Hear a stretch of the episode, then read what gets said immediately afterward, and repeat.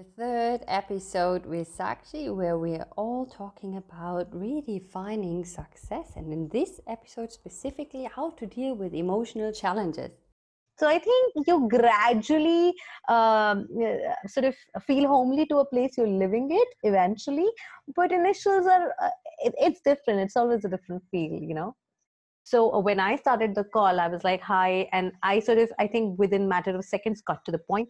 So she told me here in ireland you sort of do a little small talk you get to sort of know the person you make them feel comfortable you know and, she was kind to tell me after the meeting just so that i do not get very, very conscious of it very in, in the in the beginning. The emotional challenge is what leads to a mental uh, and physical challenge. See you there